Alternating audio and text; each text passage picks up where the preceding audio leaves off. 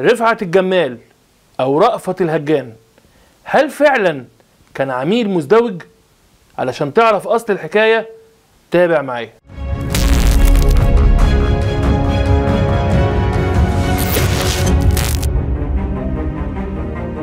في 3 يناير سنة 86 فاجأت مصر العالم كله من ناحية والصهاينة من الناحية التانية بالإعلان عن أكبر جاسوس في منطقة الشرق الأوسط وإن قصته الحقيقية كتبها الكاتب الكبير صالح مرسي من ملفات المخابرات العامة المصرية ونشرت في العدد 3195 من جريدة المصور المصرية. وطبعا لما كل المصريين عرفوا الخبر ده وجريوا عشان يشتروا العدد اللي وزع أكتر من نص مليون نسخة في أول يوم لصدوره لقوا إن الكاتب الكبير صالح مرسي بيقول إن في ضباط من المخابرات العامة المصرية اتصلوا بيه وأبلغوه إن مصر قررت الإفصاح عن أهم وأكبر جاسوس مصري ضد إسرائيل. وإن بالفعل تمت مقابلات لصالح مرسي مع اللواء متقاعد عبد المحسن فايق الشهير بمحسن ممتاز وده كان أحد الضباط اللي جند الجاسوس المصري. وكمان قابل صالح مرسي اللواء عبد العزيز الطودي اللي اتشهر باسم عزيز الجبالي واللي كان مسؤول عن الجاسوس المصري طوال ال 17 سنة اللي عاشهم كجاسوس. لدرجة إن صالح مرسي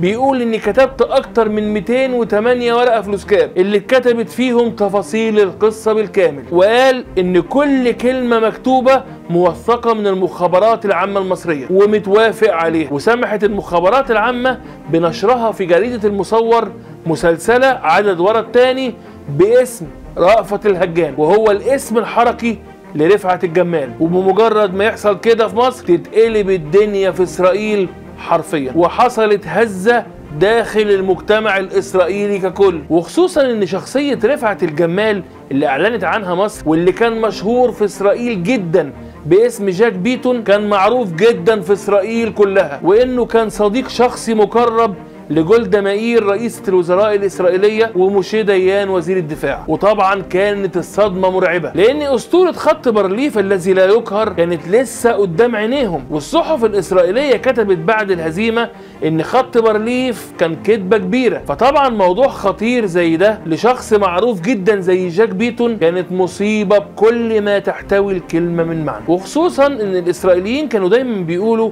إن جهاز الموساد هو الجهاز المخابراتي الذي لا يخترق. وطلعت صحف إسرائيلية زي بديعوت إحرانوت ومعاريف يطالبوا رئيس الموساد بتوضيح الأمر. واللي زاد الطين بلة عندهم إن مصر أعلنت بعد النجاح الأسطوري للقصة في جريدة المصور تحويلها لمسلسل تلفزيوني. والفضيحة بقت بجلاجل. الموساد في الأول التزم الصمت الرهيب. طلع رئيس الموساد في بيان مقتضب قال فيه إن القصة دي من أولها لآخرها من خيال المخابرات العامة المصرية. وعلى المصريين إن هم يفتخروا بإن عندهم مؤلفين خيالهم واسع قوي كده. وراحوا الموساد مطلعين تسريبات إن جاك بيتون يهودي اسرائيلي وإن مصر لو عندها دليل زي ما كتبت في رواياتها تظهر وإن الموضوع كله ما هو إلا فبركة إعلامية كذابه كعادة المصريين مع شعبها. راحت المخابرات العامة أظهرت لهم وأظهرت للعالم كله صور رفعت الجمال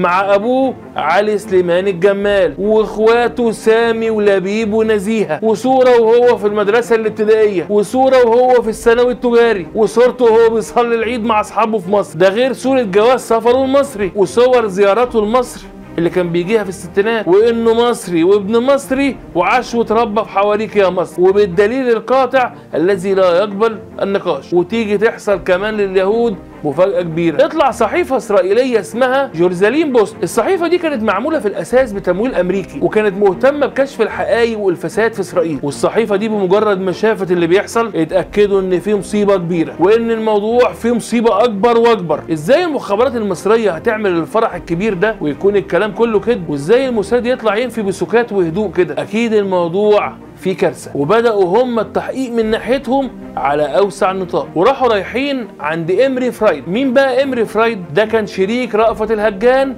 في شركته السياحية اللي فتحها في إسرائيل واللي اتشهر في التمثيلية باسم أورلو ظروف وقدروا إن هم يوصلوا له. وراحوا موريين له صورة جاك بيتون أو رأفت الهجان اللي في الجرايد المصرية. وقالوا له هو ده شريكك؟ قال لهم آه. أنا كنت مشاركه سبع سنين كاملين. وقال لهم مفيش حد في إسرائيل ما يعرفش جاك بيتون أو يتوه عنه حتى. ده كان هيترشح للكنيست عن حزب العمال. وإنه صديق شخصي لجولدا مائير ومشي ديان وعايزرا وايزمان راحت طالعة الصحيفه وكتبت كل الكلام ده وراحت نشرها. ويطلع اتنين كتاب إسرائيليين يعملوا كتاب يزلزل إسرائيل على دماغهم. وعملوا الكتاب دون باسم الجواسيس. وذكروا في الكتاب بتاعهم القصة اللي قالتها المخابرات العامة المصرية. وقالوا حرفيا إننا عملنا تحقيقات موسعة وتوصلنا إن كل كلمة وتفاصيل ذكرتها المخابرات المصرية صحيحة. ودي كانت الطمة الكبرى للموساد الإسرائيلي. إزاي مواطن إسرائيلي لامع ومشهور جدا ومعروف بانتمائه وحبه الكبير لإسرائيل عاش عندهم 17 سنة والمصريين بيقولوا للعالم كله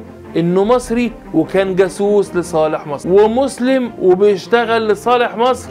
طول ال 17 سنة دول وإنه ما اتكشفش وكمان مات على سريره. كل ده وهم نايمين في العسل فضيحة بكل المقاييس. وكمان صحف إسرائيلية وكتاب متخصصين في علم المخابرات يهود طالعين يقولوا إن الموضوع حقيقي وبيأكدوه. طبعا فضيحة بكل المقاييس. وسكات الموساد دون عمل رعب لليهود كلهم وضجة كبيرة في العالم كله. وهنا طبعا يخرج جهاز الموساد عن صمته ويطلع بقى المرة دي بيان رسمي اللي أعلن فيه إن فعلا رفعت الجمال كان جاسوس مصري. لكن تم اكتشافه سنة 56 وإن اللي بلغ عنه شريكه امري فرايد لما لاحظ تكرار سفرياته ولاحظ معاه دولارات كتير ولما جه بلغنا قلنا له ما تتكلمش عن الموضوع دون حتى لو اتسألت عنه. وبعد كده قمنا بمراقبته مراقبة شديده واكتشفنا إنه بيقابل ضباط مخابرات مصرية وإنه كان مسافر فعلا بره ولما لقيناه بيقابل ضباط مخابرات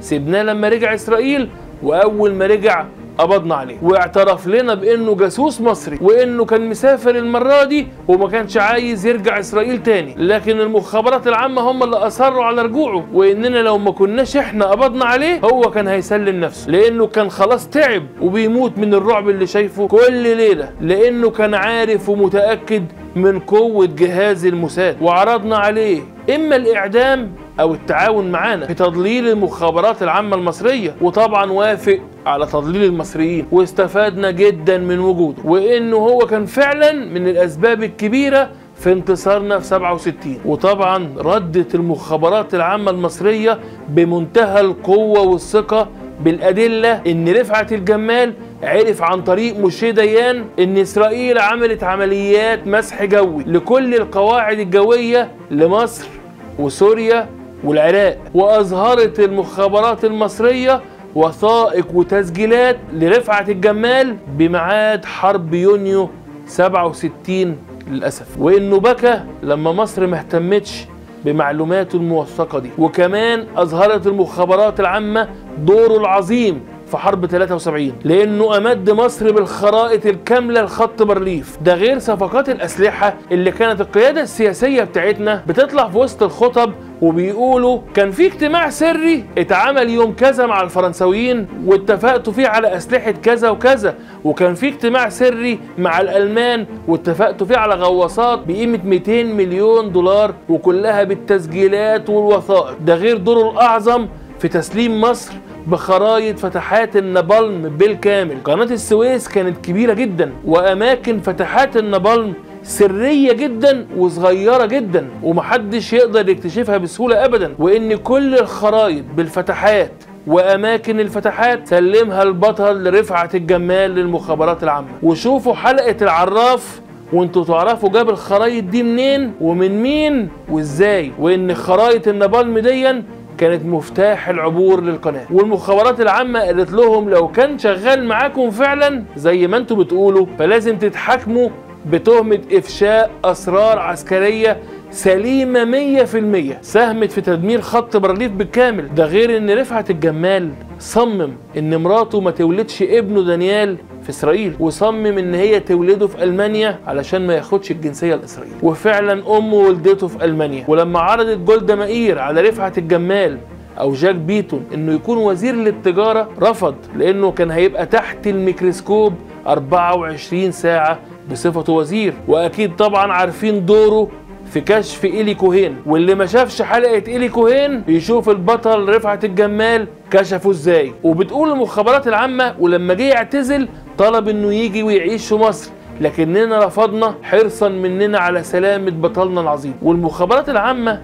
قالت للموساد الإسرائيلي وقدام العالم كله لو أنتوا بقى عندكم معلومة واحدة مغلوطة ادهنا رفعت الجمال طلعوها قدام العالم كله. وطبعا لما الموساد خرس ومعرفش يرد على مصر ابتدى يرد كالعادة مش بإيده لا بإيدينا إحنا. علشان كده في بعض المصريين رددوا إن رفعت الجمال كان عميل مزدوج. وبيقولوا إن دليلهم إن رفعت الجمال اخترق مدة الخمول اللي بيعيشها أي جاسوس بيروح من دولة لدولة وده علشان يبلغ مصر بميعاد حرب 56 لأنه كان رايح ما بقالوش غير سنة واحدة ومصر قالت له أقعد سنتين فاخترق مدة الخمول عشان يبلغها الخبر. وإن الصهاينة لقطوه وتم تجنيده. وإن لو مصر كانت أخدت منه فعلا ميعاد حرب 67 أكيد ما كانش حصل اللي حصل. وده طبعا للأسف نفس كلام الصهاينة. طبعا المخابرات العامة ردت برضه على الكلام الفاضي ده. وبالأدلة إن رفعت الجمال كان على درجة عالية جدا من الحذر وإنه ما اخترقش الخمول أبدا وإن خبر العدوان الثلاثي بلغه بنفسه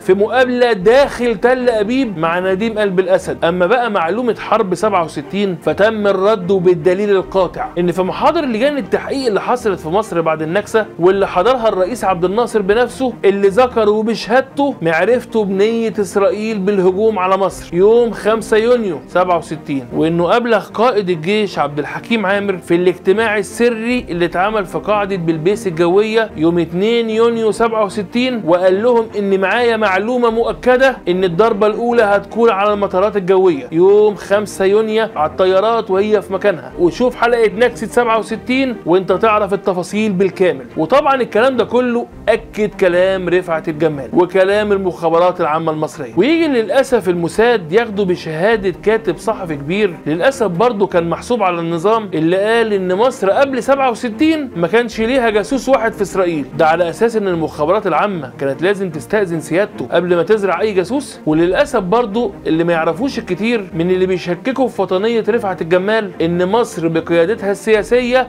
كافأة رفعت الجمال بعد ما اعتزل في السبعينات ومنحته مصر عقد امتياز لحقل بترول كان اسمه حقل المليحة في الصحراء الغربية. وطبعا الجمال كان مؤسس شركة بترول ألمانية كان اسمها جبتكو ده غير إن اللواء محمد نسيم المشهور باسم نديم قلب الأسد اللي أكد في مذكراته إن الجمال كان مصري 100% وإن أي كلام بيتقال عليه ما هي إلا خزعبلات وإن كل معلومة أرسلت من الجمال لمصر اتحققت بالكامل حلوها ومرها. ده غير ضابط المخابرات المصرية الكبير اللواء محمد رشاد وكيل المخابرات العامة السابق واللي تولى ملف الجمال اللي قال بالنص. نجحت المخابرات العامة المصرية في اختراق المؤسسة العسكرية الإسرائيلية وبالأخص السلاح الجوي لأن كان فيها أفراد كانوا من ضمن شبكة التجسس اللي أقامها رفعت الجمال. وشهادة اللواء محمد رشاد موجودة في المصادر صوت وصورة. وقال إن المعروف في كل أنظمة المخابرات في العالم إن أي عميل مزدوج بمجرد ما ينتهي من مهمته ويعتزل بيتم قتله من الجهة الأخيرة علشان يموتوا سره معاه إلا إن البطل العظيم رفعت الجمال أصيب في نهاية السبعينات وهو لسه عنده 56 سنة بسرطان الرئة. علشان يتوفى في 17 نوفمبر سنة 78 ويسيب وصية قالها بنفسه لزوجته وهو بيموت إنه مصري ومسلم وعليها إن هي تتواصل مع المخابرات العامة المصرية زي ما قالت بنفسها في المصادر وهتلاقوها صوت وصورة. وإن إسرائيل من وقت الكشف عن رأفت الهجان وأذاعت مصر للمسلسل بتاعه اللي مفيش حد في مصر والوطن العربي كله ما شافهوش وما حبهوش وجسده الفنان الكبير محمود عبد العزيز بكل حب ووطنية هو وكل اللي اشتركوا في العمل العظيم ده علشان يكون أقل رد للجميل لبطل عظيم ضحى بحياته وعمره كله علشان حاجة واحدة بس كان بيحب البلد. عدوك عايز يشككك في نفسك وفي وطنك وعاوزك تقول بلسانك إنك أنت ما عندكش أبطال وإن كلهم خاينين. وبيلعب على الناحية النفسية لأنه عارف ومتأكد إنها الحرب الأقوى لأي دولة. الحرب النفسية. علشان كده بيشككك على طول في كل اللي حواليك ويخليك تحس إن الكل خاين علشان تفقد الثقة في نفسك ويدمرك لازم تتأكد إن إحنا عندنا أبطال عظماء بمعنى الكلمة. الصهاينة ما نسيوش اللي المخابرات العامة ورفعت الجمال عملوا فيهم. علشان كده بيحاولوا يشوهوا صورته وسمعته بالكذب والتلفيق بس مهما حاولوا عاش عندهم 17 سنة والقفا كان صعب شويتين. مصر مليانة بالرجالة المخلصين اللي وقت الجد مستنيين إشارة منها ومستعدين فعلا إن هم يضحوا بشبابهم وعمرهم وأرواحهم حبا في مصر. ووطننا العربي مليان برجالة زيهم وأكتر. ورفعت الجمال واللي زيه واللي عرفناهم واللي لسه بكرة هنعرفهم يتكتبوا بحروف من نور في تاريخ مصر وبقوا أجمل حكاية ومفيش حكاية ما كانش ليها أصل.